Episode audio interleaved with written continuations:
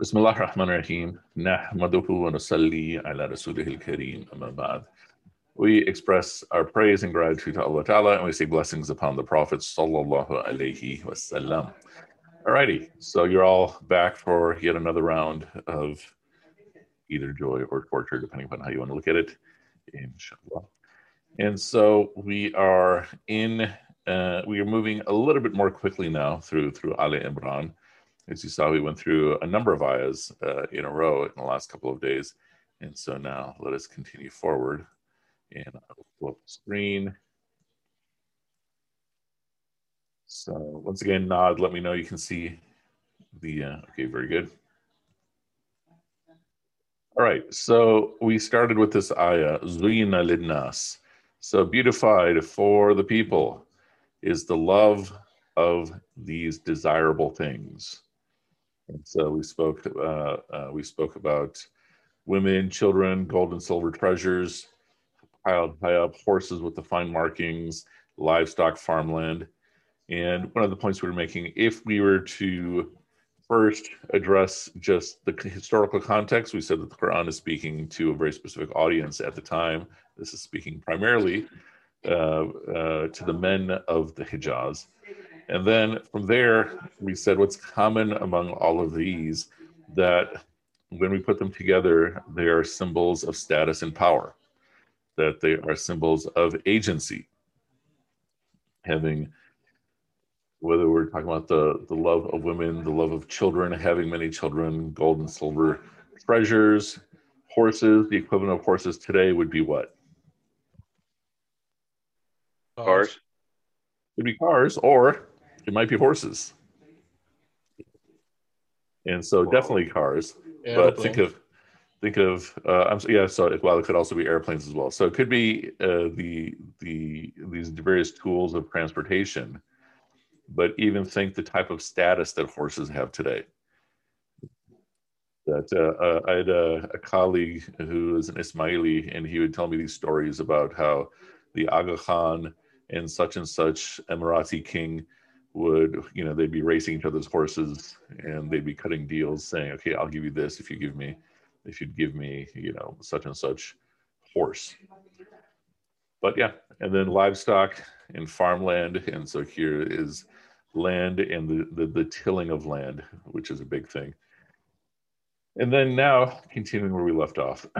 So these are the joys of this life and the word is mata'ul hayat dunya. This word mata is interesting because it's sort of like provision, sort of like tool, and sort of like enjoyment, all at the same time. And so, so, so from there, the point then is what? That here we're not talking about that which is haram or anything that part of the purpose in this world, part of the function of the design of this world is joy. So, as an exercise, this you don't have to share with us. As an exercise, if you were to make a list of the same amount of things that we have here one, two, three, four, five, six things. So, five things, six things what are the joys of your life? And the catch here is don't mention specific things like my wife, my child. Okay? But speak of it in the general sense. And and so ask yourself what are the things that you enjoy in this dunya? I know one. Yes watching Mahan and Umar in the same time. that is, that might be Malahad's paradise. MashaAllah. It's like yeah, as long as as long as Qazi Saab is not here. yeah, we haven't seen him for a while. Yeah, because my joy is watching Dr. Qazi and Malahad tease each other. so, so the point here is think of what are the joys that you that you find in this life but the deeper question is what is it those, that those things give you right so you all know how much i enjoy movies Um, although I've sort of been weaning myself off in general, just because I feel like I've seen everything to be seen. But uh, if I try to figure out what is it that they give me, okay, one is a deeper taste of the human experience. Okay.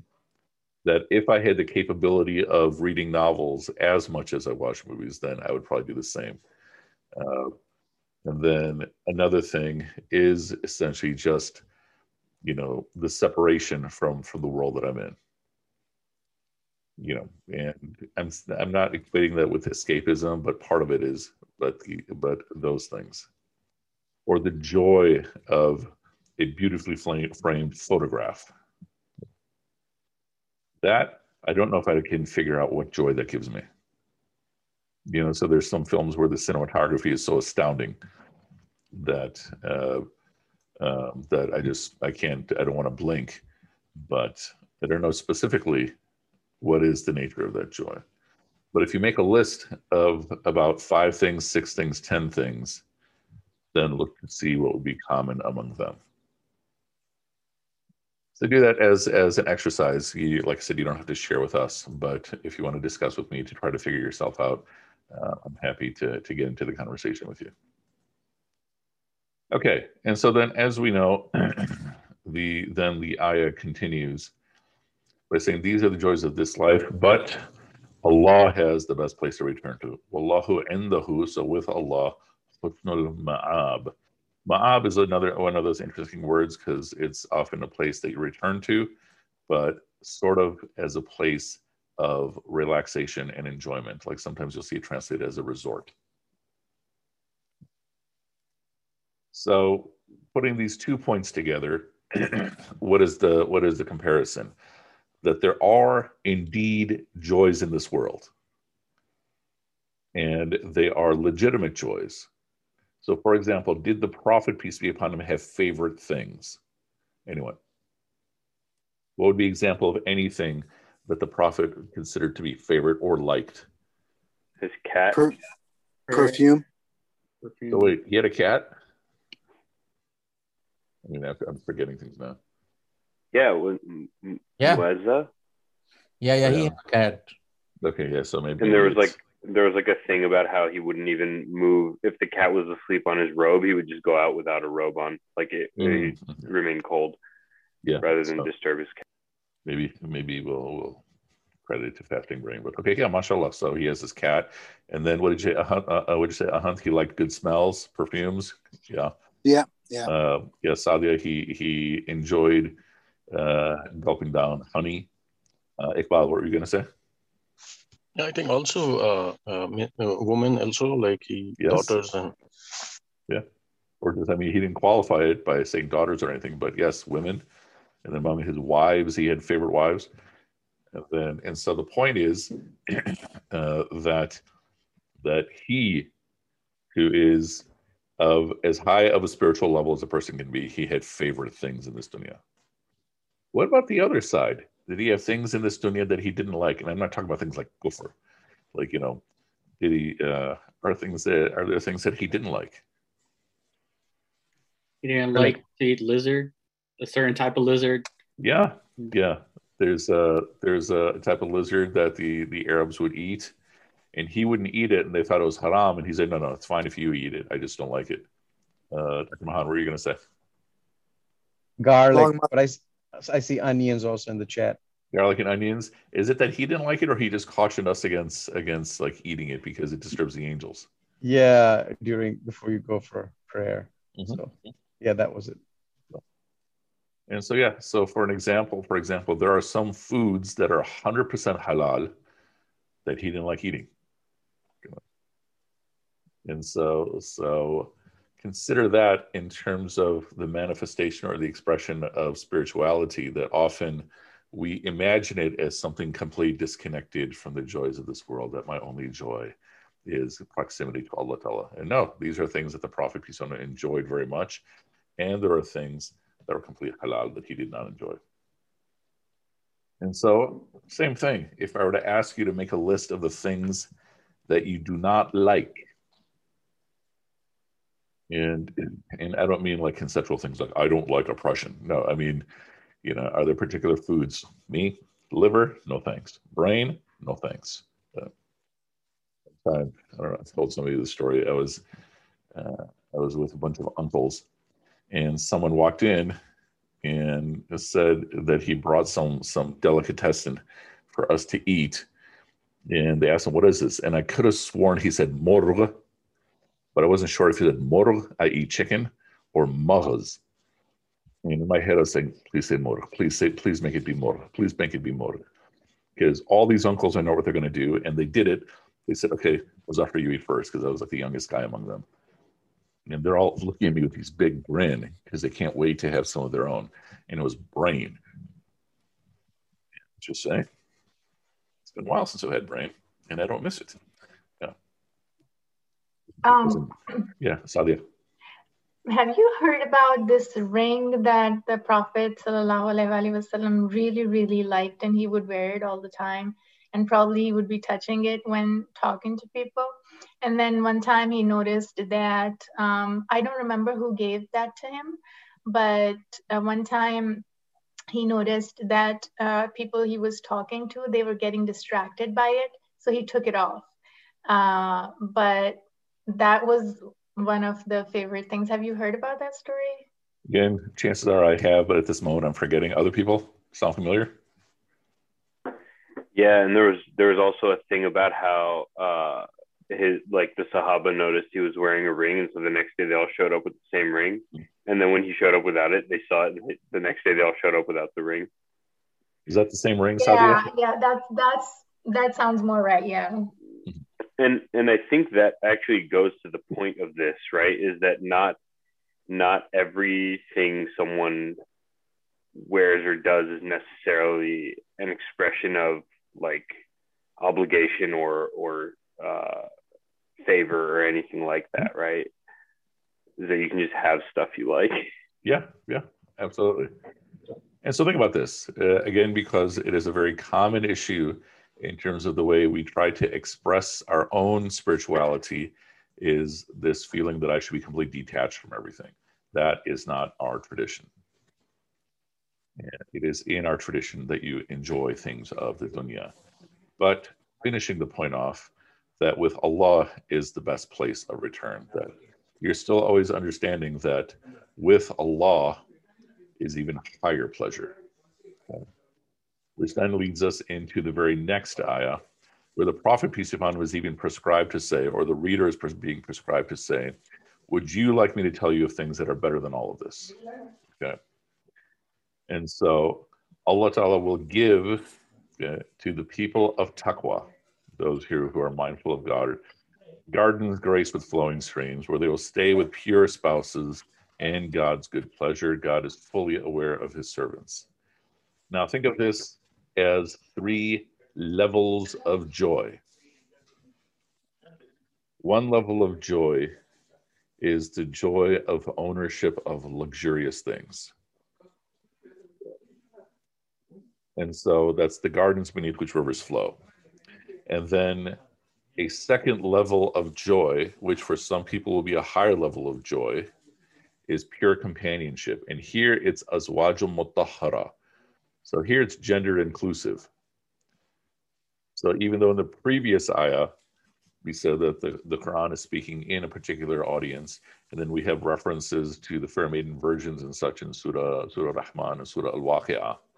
There, it seems like it's speaking primarily to men, heterosexual men, here we can say it's gender inclusive. So, one level, you're getting the gardens beneath which rivers flow. Second, you're getting pure companionship. How do you understand pure companionship as opposed to impure?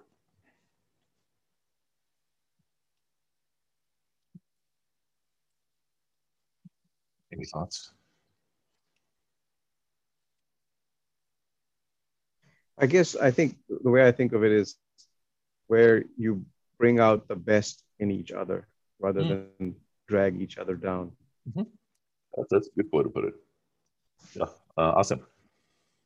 Um, I would think it's it's uh, like unconditional, Mhm. right? That it's not like I don't know the the Urdu word for it is like matlabi, which is like like um So MATLAB is uh, the statistics software. No. You're better than that. Uh, um, but it's like uh, you know having having an agenda for being for for companionship So beyond it, just the companionship itself.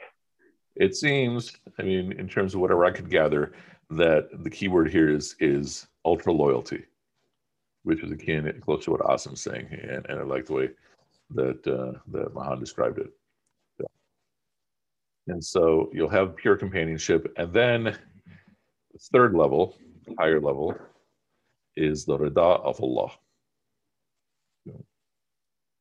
And and so what is the highest pleasure that a human being can experience? The highest pleasure that a human being can experience is the pleasure in paradise of seeing God. And that is often akin to the pleasure of God itself. And so the people at the lowest level of paradise will experience that. And the people at the highest level of paradise will experience that. But if we're saying that the difference between two levels of paradise is like the difference between the earth and the nearest star, try to let your mind even try to comprehend the lowest level of paradise, witnessing the highest level of- joy a person can experience, seeing Allah. And then what would that possibly mean? One level above, what to think of the highest level of paradise. And that is the greatest joy that a human can experience. So, now having said that, look at the attribute or the description of Allah in this ayah. Allahu basirum bil ibad. Allah is basir. He is all seeing, all seeing of his servants. Connect that with what we just had in this ayah and or the ayah before it. In contrast to if we said Allah is adl with his companions, Allah is Rahman with his, Allah with is adl with his servants, Allah is Rahman with his servants. And so here it says Basir.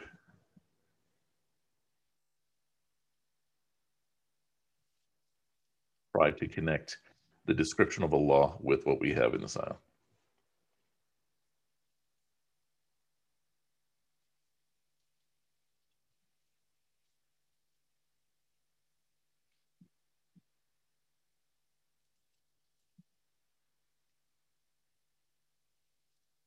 So Well, I guess Yeah. um, in ayah 14, all of those um, all those things listed are things that we would see others as having. So the competition, I guess, is in uh, you know seeing so and so has a horse, uh, so, uh, this many children, Mhm. um, and then kind of I guess in ayah 15, it's taking it to the next levels, letting us know that God is aware of everything at all times. Mhm. Um, I don't know if that's uh, Mhm, Yeah. So, so there at least we're saying that uh, perhaps we can use basir inter- interchangeably with khabir, aware, right? Perhaps interchangeably with sami', and then our goal is to try to connect it even further with basir. Yeah, Mahan. Yeah. So what I'm thinking is, you know, we have all of these uh, innate and likes and dislikes, and you always have to prioritize things in life, and you're also struggling with what to give up in order to do good things, and um, so God knows what every individual is struggling with more than another as they try to make their way to this Ridwan. So similar, the the the the that perhaps basir, khabir, and sami' could be used interchangeably here. You know, that Mhm. he is aware of what you're going through, Yeah. and he's aware how you compare to each other. And those three attributes generally seem throughout the Quran to be interchangeable. Right, that he is all seeing, he is all hearing, and he is all aware. Okay, So now, having said that, uh, yeah, Tosif. Assalamu alaikum. Wa alaikum assalam. So uh, also like the first thing that comes to mind is that all of these things are intuitive, right? But Allah is watching you as you strive for them and you procure them and how you're acting and engaging with these Mhm. wants and desires. So, if we were to speak of, on that note, if we were to speak of uh, uh, being aware, you know, in terms of what we speak of as Allah being all aware as Khabir and all seeing, do you feel like one is closer than the other? Meaning, if Allah is all aware of your condition, my condition, versus Allah's all seeing of your condition, my condition which one feels closer? To me, seeing. Yeah. It's just, I what mean, I'm if I think of myself as being aware of what's behind me, Mhm. uh, you know, I'm aware of it, but it's, it's, I guess, more intimate to behold it with my eyes. Yeah, it Oh, seems as aware. though. Aware go ahead. feels closer to me. Okay, why? um, because uh, seeing like like to me seeing is experiencing something with one sense Okay, whereas if i'm aware of something i'm experiencing it with more than one sense okay, okay. And so, Steve, is your hand newly up or is it up from before? Okay, I'll take that. So, okay, so uh, in both your cases, if we shifted from you yourself seeing something versus being aware to Allah seeing, because it's basir, so it's all seeing. So let's imagine every single possible eye is looking, and beyond that, you know, versus all aware, does one feel closer?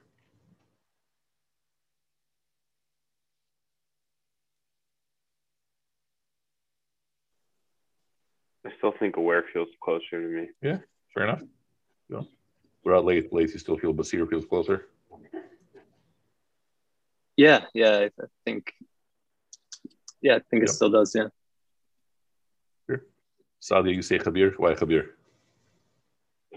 Um, being aware of everything, it it it includes everything. Seeing, hearing, you know, it kind of is like a full knowledge of my whole condition. Um, so that sounds more intimate to me, more, yeah, that that speaks to me more. Okay, all right. Yeah, uh, Tosi, if you're about to speak. Yeah, it was, I mean, I think for me it would be Basir. Um, but does Khabir, when I hear that um, attribute, I think of um, also other elements and qualities as Mhm. um, like he's being informed. Like maybe like the angels are informing him, even though he already knows, Mhm, mhm. you know, but then there's something more direct about Basir. Sure, sure. But I don't know, this is just my own. No, I mean, uh, I definitely don't think it's wrong. You know, the point of the exercise is we're seeing what are these, how do we, uh, how do we interpret and how do we receive these attributes? And then how do we connect these attributes to what's in the passage? Yeah, Mahan. No, it just, I think it- it's been voiced. Like the Basir, um, you can see it both ways. Um, Khabir tends to have a more universal quality. Mhm. Um, Basir can allow you, I, it seems to me, the way at least I, I, I'm reading it, it allows for that contingency. And so when you're looking at individual people with their circumstances and their likes and dislikes. God can see that, and naturally, it, it you know it's connected to his awareness. But I think it's this most more contingent aspect of our existence that being highlighted here. Okay, so use a word less philosophical than contingent here because the contingent is a very low, loaded term in terms of philosophy. you know, um, meaning that there, there are we we're situated. We're in particular circumstances and contexts, and so you know you can make general statements about things, but when you get into a particular situation, there's always nuances, and so God is watching those particularities in our likes and our dislikes. And that both is taken into account when we live our lives. And so two here's I'll give you I'll give you an example. So confronted with the same circumstance, and I can't think of a particular circumstance, two people may two, do two different things. Um, now we define virtue maybe in a universal way, but in those two different things that may even seem opposite things, both people could be acting virtuously. But on the outside, we wouldn't be able to see that. But God can see that because He knows what every one of them is an individual is struggling with is different. So that's the basir. So this would be like for the example of Khidr and the things he was doing in front of Musa alayhi salam. Things that looked not virtuous. Yeah. Yeah. But God sees that. Uh, late. So I just had a, I had a question because I, I, don't know if I'm making this up or if it's a hadith, but um, that the angels take up the news of the good deeds to Allah, whatever you know, whatever that means. But at the same time, Allah knows the deeds as they happen and before mm-hmm. they happen, and so on and so forth. So is there like a, a an attribute of kind of of this idea of news attached to khabir that it's something being um, like, uh, probably like if, we're, if we're if we're if we're really getting into the theology of the different names, then uh, Khabir would definitely be associated with news, right? But at the level you're speaking about, that's beyond me. Yeah. But it follows. Yeah. So, okay. Any other thoughts, reflections about what seems closer that Allah is all aware or that Allah is seeing? For me, seeing seems closer to me. You know that uh, that if uh, if we're saying that Allah is aware of what I do versus Allah seeing what I do, then that uh, uh, I feel the sense that Allah is present based on basir. But yeah, that is that is how I regard it. So in order the, the word for news is khabar sounds like the same yeah this is and that's coming from arabic you know. And in fact one of the one of the terms used for the hadith sciences is literally it's it's the khabar tradition. And, so you'll see some commentaries that focus that way. But yeah okay okay very good. So now uh in fact 528 okay we won't do this today but tomorrow we're going to add to our list of the attributes of allah that we have so far uh, but going back to this, again, we're speaking of these, these three levels. One level is this level of ownership of luxury, the gardens beneath which rivers flow. And I've already made the point before that it's speaking to the context of, of Arabs in the desert. Whereas if someone is living, you know, on in, in a monsoon, gardens beneath which rivers flow is not going to be as appealing. But this idea of ownership of luxury. And then number two, commonly a higher level, pure companionship. And then number three, the rida of Allah, the contentment, the satisfaction of Allah. And that is then something that you yourself seek, right? These are all things that we are seeking in dunya. We're seeking some sort of ownership so we can have a home. And then if you have extra means, some sort of luxury. Seeking companionship, right? I've told you that my MSA students, that's one of the M's that they're always talking about med school, marriage, uh, Zabiha and then jinns Probably not marriage to jinns. But and then the rida of Allah. How do you have the rida of Allah? What is the equivalent of that in this world? It is to have rida with Allah, meaning in paradise, the satisfaction, the joy of uh, received from Allah, the equivalent of that in this world is to have satis- you yourself having satisfaction and joy of Allah. See what we're saying? Uh, yeah, Tosif. So when you mentioned that, and you're, you're making a, a direct comparison to Basirun bil Ibad as well, in the sense that we're going to have rida, our ultimate rida is seeing Allah. Mm-hmm. But in this life, Allah is, is watching and seeing us. He's Basirun bil Ibad. Mm-hmm. That's the closest we get to rida. So rida with uh, with us. Yes, yes, with exactly. Yeah. yeah. Okay. And so then continuing this point, now we're getting some further foundations of spirituality or growth, growth in terms of iman. Go right here, and I even started looking up contingent. Okay, so so who are these specific slaves that we're speaking about? Those who say we believe, Alladhina Yaquluna Rabbana Innana Amanna, and then forgive us, Faghfir Lana Dhunubana, forgive us our sins, and then waqina Adhabana, protect us from the fire. So, what is a step towards developing this, towards being those ibads that are in that ayah? It is basically to make dua to Allah and seek forgiveness. And so, what is the dua and seeking forgiveness going to give you? So, so uh, first and foremost, you know, praying for Allah to reward me versus praying for Allah to forgive me. What does the praying of forgiveness give me in terms of my relationship with Allah?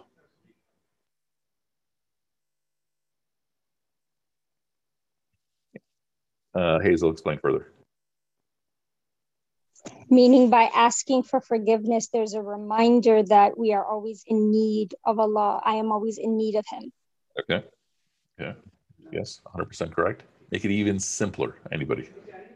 When I'm praying for forgiveness, what am I praying for?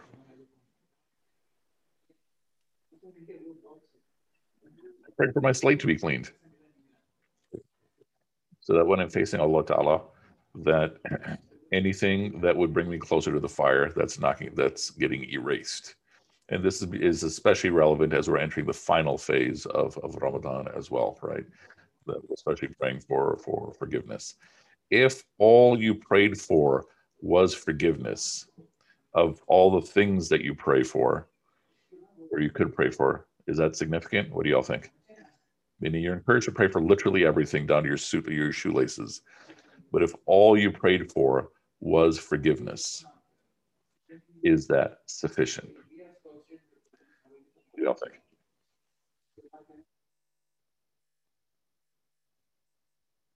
So Sadia saying yes, Jewel saying yes. Anyone want to argue no? No. Okay. So Iqbal and Sammy say no. Uh, Sammy, why no? So because you're you're being asked by Allah to literally ask for anything. Basically, you're he, he's asking us to ask him to be generous. And so, you know, forgiveness is one of those things that you're kind of like, you know, not that it's it's expected, but it's it's something that you know it'll come if you if you ask differently or you know you ask, you know, during the month of Ramadan, you ask for forgiveness. You know, when you make dua, Mm-hmm. that you know you might get granted it'll get granted and if you intend you know to repent it'll get granted so why limit yourself to something that's just forgiveness why not ask for you know something maybe that'll help you in the material life or something that'll help you in the afterlife like there's you can do so much more mm-hmm. with your dua than just i mean not like just forgiveness but like mm-hmm. use your imagination and, and be creative i guess if you will in, you can even ask in, in French too, right? You know, but yeah. So that's because he speaks French much. So so so the argument you're making is that if all I'm doing is praying for forgiveness, then I'm limiting this relationship with Allah. Yeah, Iqbal, why are you saying no? Yeah, uh, on top of it, you need is rahmah. So mm-hmm. it is required uh, forgiveness, but uh, but also we need to have his rahmah as well for eventual success. Okay, so you're saying we should also pray for forgiveness. So, what did the Prophet, peace be upon him, uh, prescribe for us in terms of our ambitions in our du'as? That you should have super high ambitions in what you ask of Allah. So you don't ask Allah for paradise, you ask Allah for the top level of paradise. Yeah. And so, is it okay that all I do is pray for forgiveness? Sure.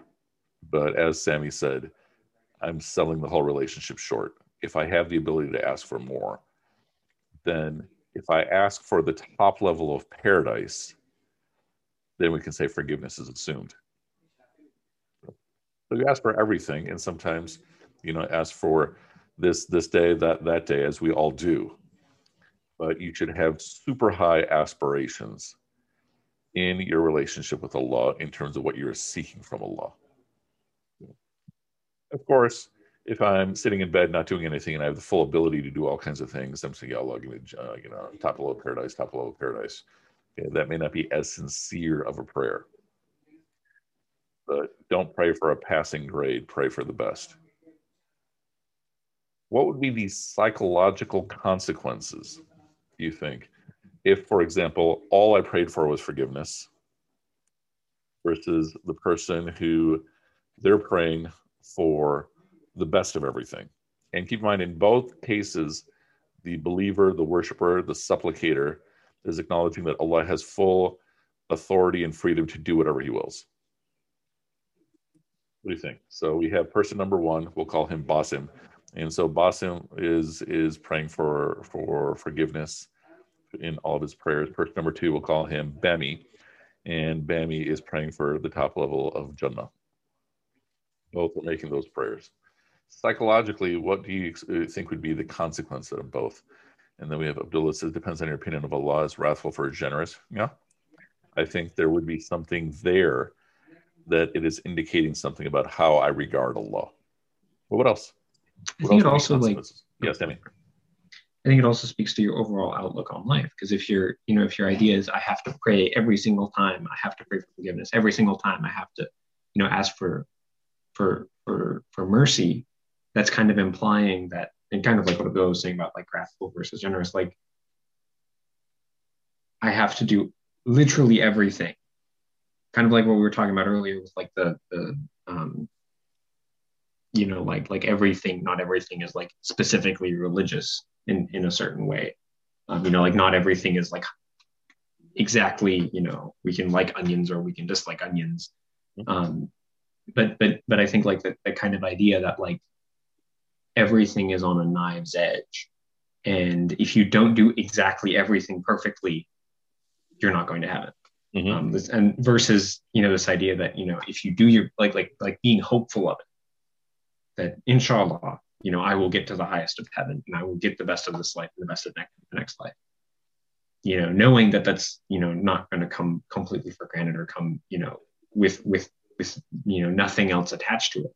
Um, but this kind of idea of like like you know there is more than just you know like scraping by with the passing grade of forgiveness and rahma to the lowest level of paradise. You can aspire for more. Okay. Uh awesome.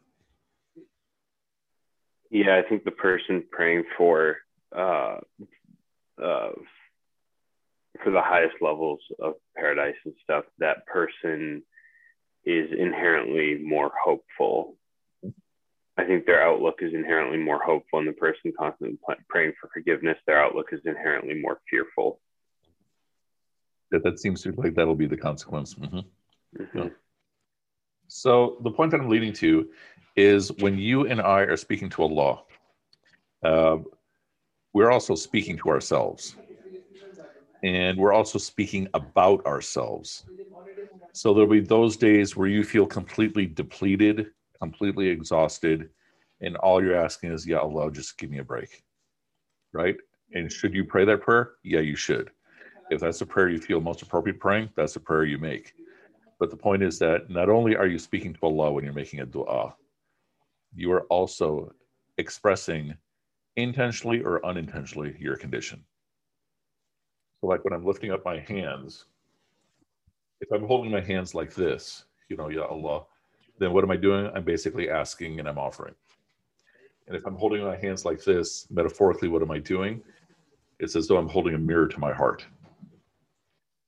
And so evaluate the du'as that you ask. When you're speaking to Allah, I'm suggesting you're also sharing, not just with Allah, but with yourself, your condition in that moment could be glee, it could be exhilaration, it could be exhaustion, it could be fear. And it becomes a type of self programming. you know, where you start reinforcing a sense in your thinking.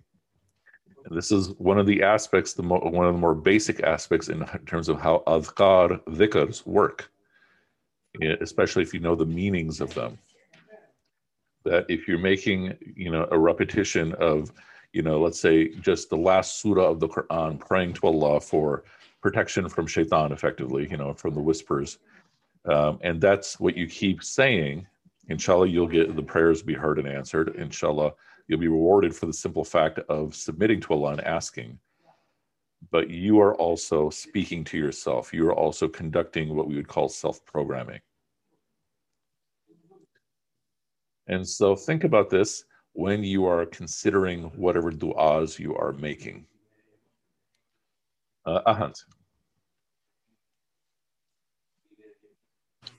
Um, you know, that was like sort of reflecting, uh, uh, uh, sort of when you were going through all of that.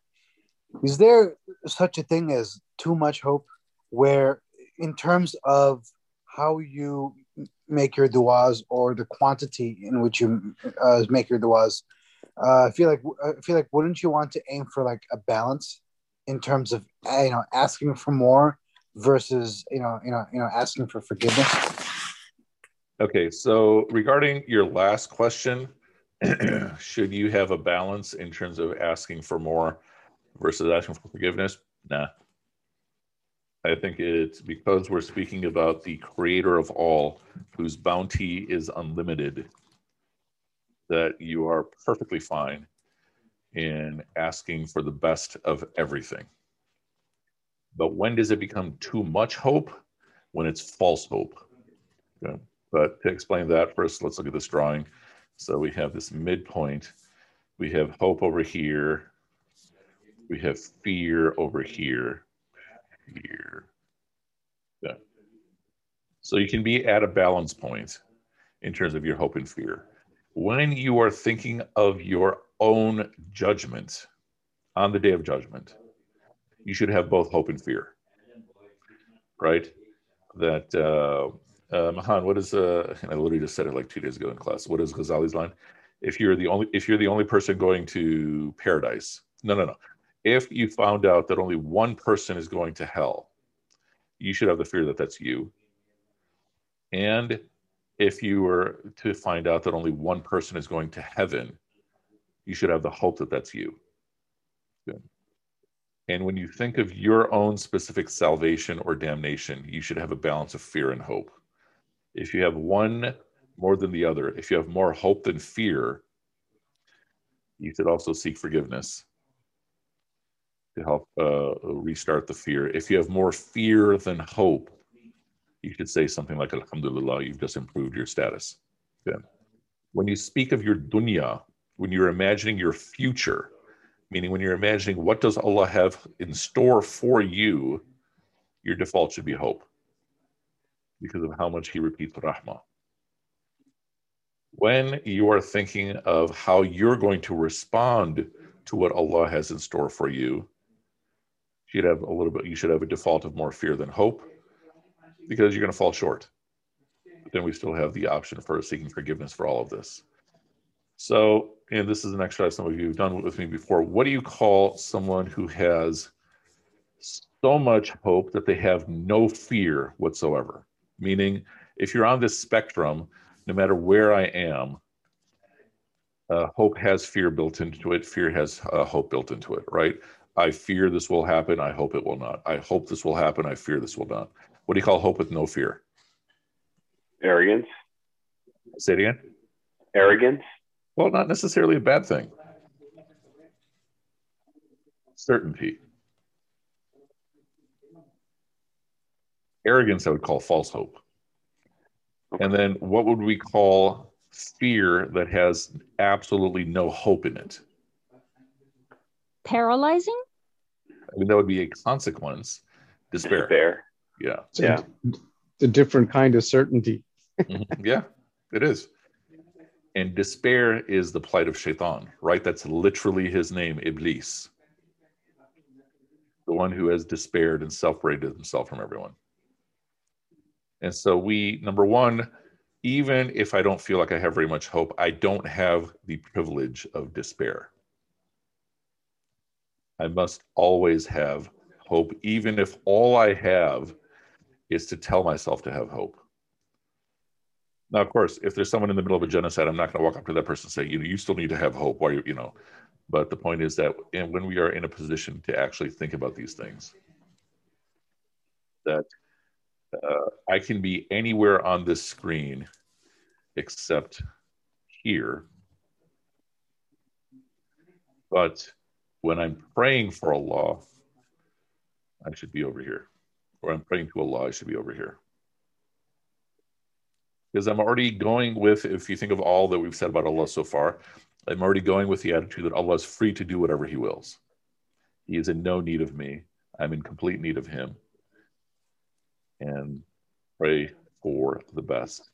So then I said, I said, uh, that the the too much hope is false hope, and that is the hope when you're praying for a du'a, but if it doesn't get answers, you lose hope. You lose hope. Then that's not really hope. Okay, once you raise your hand, uh, Ahant, and then Olfat, and then Sadia, and then Asim. Yeah, Ahant. So what I was sort of like, you know, going for earlier was. Hey, Ahant, uh, you're kind of muffled. I'm having trouble hearing you. Okay, how about now? Oh, mashallah. Mashallah. Surround sound, 5.1 Dolby. Oh, yeah, go ahead. Alhamdulillah.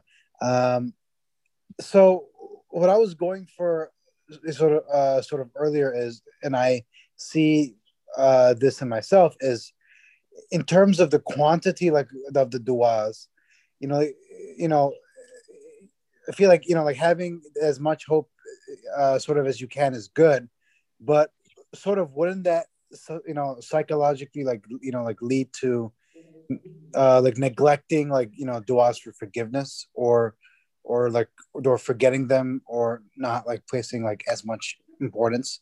If you if you lean sort of you know like too far to one side of the scale.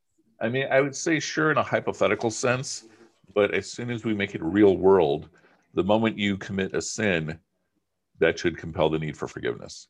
Or the moment you you don't do as well of something as you should or could then that should see that should compel you to seek forgiveness so i'm saying yeah in a hypothetical sense if i'm so focused on hope i might forget the need to seek forgiveness but again positioning ourselves real world looking at yourself your own condition and then if you do something let's say you get really angry then you seek forgiveness see what i'm saying yeah yeah. Makes sense? Yeah. Okay, inshallah. Uh, Olfat. Um, I didn't understand the self-programming part when it comes to dua. I get Okay. it when it comes to dhikr, but not dua. Okay, so explain to me how it works in terms of dhikr. Like the adhkar we make has um, an effect on our hearts. Okay, so let's say uh, I'm prescribed to say Ya Rahman uh, a hundred times after every prayer. This is a very common God. What would be the self-programming effect that that has on me? What do you think? Uh, hopefully. So hopefully I'll have much more consciousness of the rahmah of Allah. Yeah. Mhm. So now, let's say, uh, let's say that's not something that I've been taught to do, but I'm praying to Allah. You know, Ya Allah, I'm struggling so much. Can you help me? Okay, very sincere dua. Ya Allah, nothing seems seems to be working in my life. And think of how that changes if I change the wording to something much more empowered. So let's say the text of my dua, this is a question for anyone. Let's say that what I feel compelled to say is, Ya Allah, nothing is working in my life. Please help me. Okay. So so let's say that is the dua I feel, you know, that's coming from my heart. Should I say it? Yeah, 100%. So, question to anyone What would be a more empowered way to make the same dua?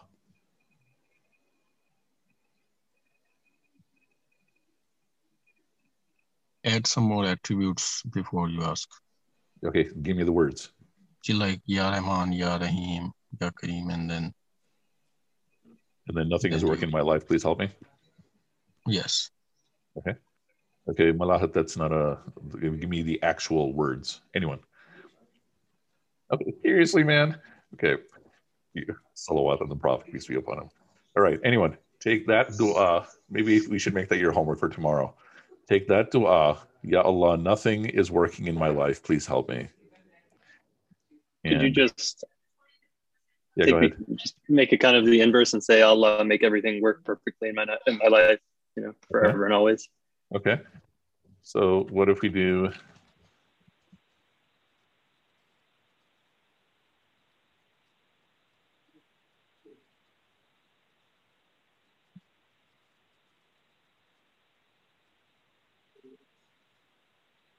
you think? Or even simpler? How about تفعل كما تشاء or تعز من تشاء?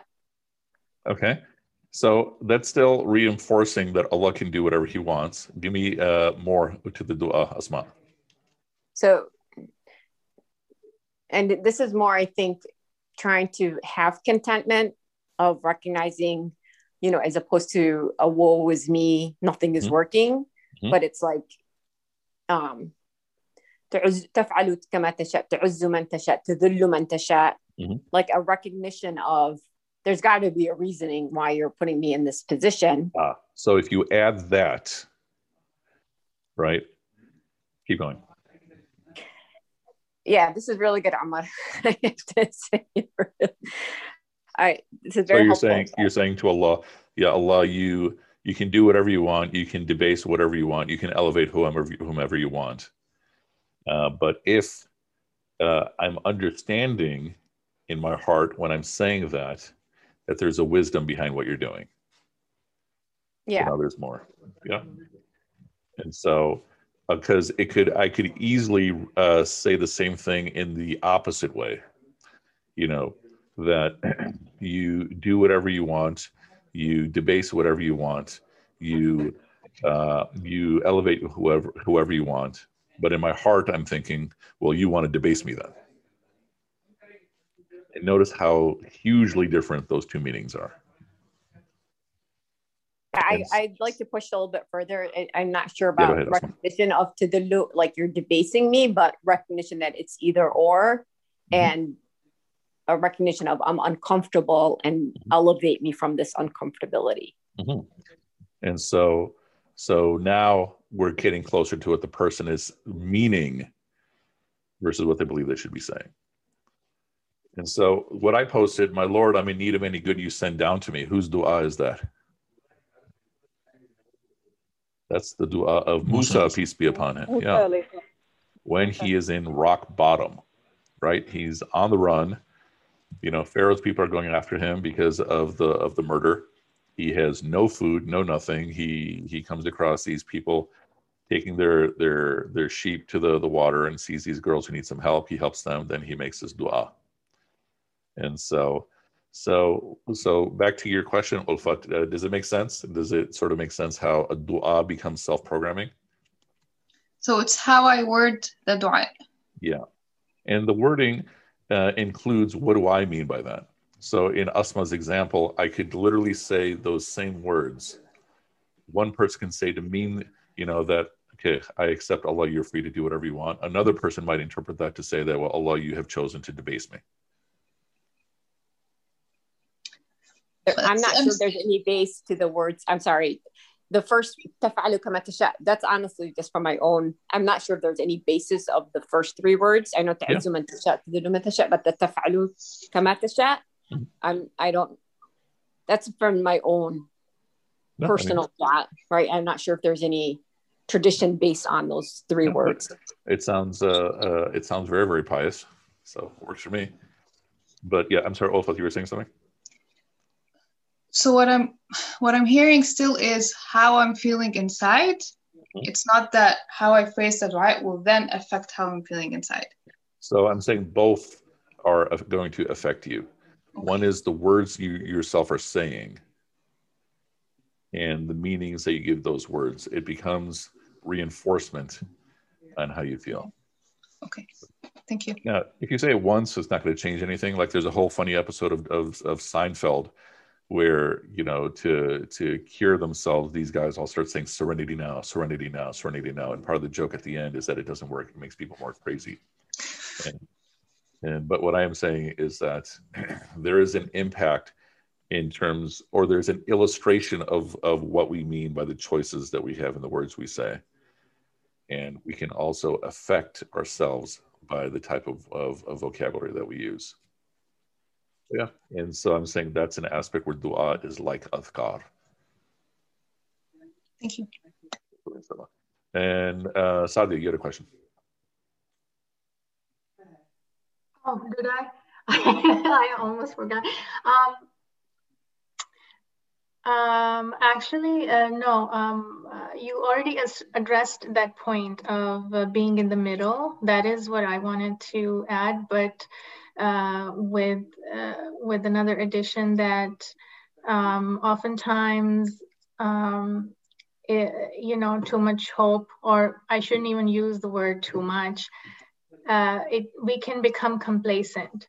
Um, so and um, like somebody else said that the fear can be paralyzing. And so as long as um, it doesn't whatever that is either the fear or the hope it doesn't make us either complacent or uh, paralyzing.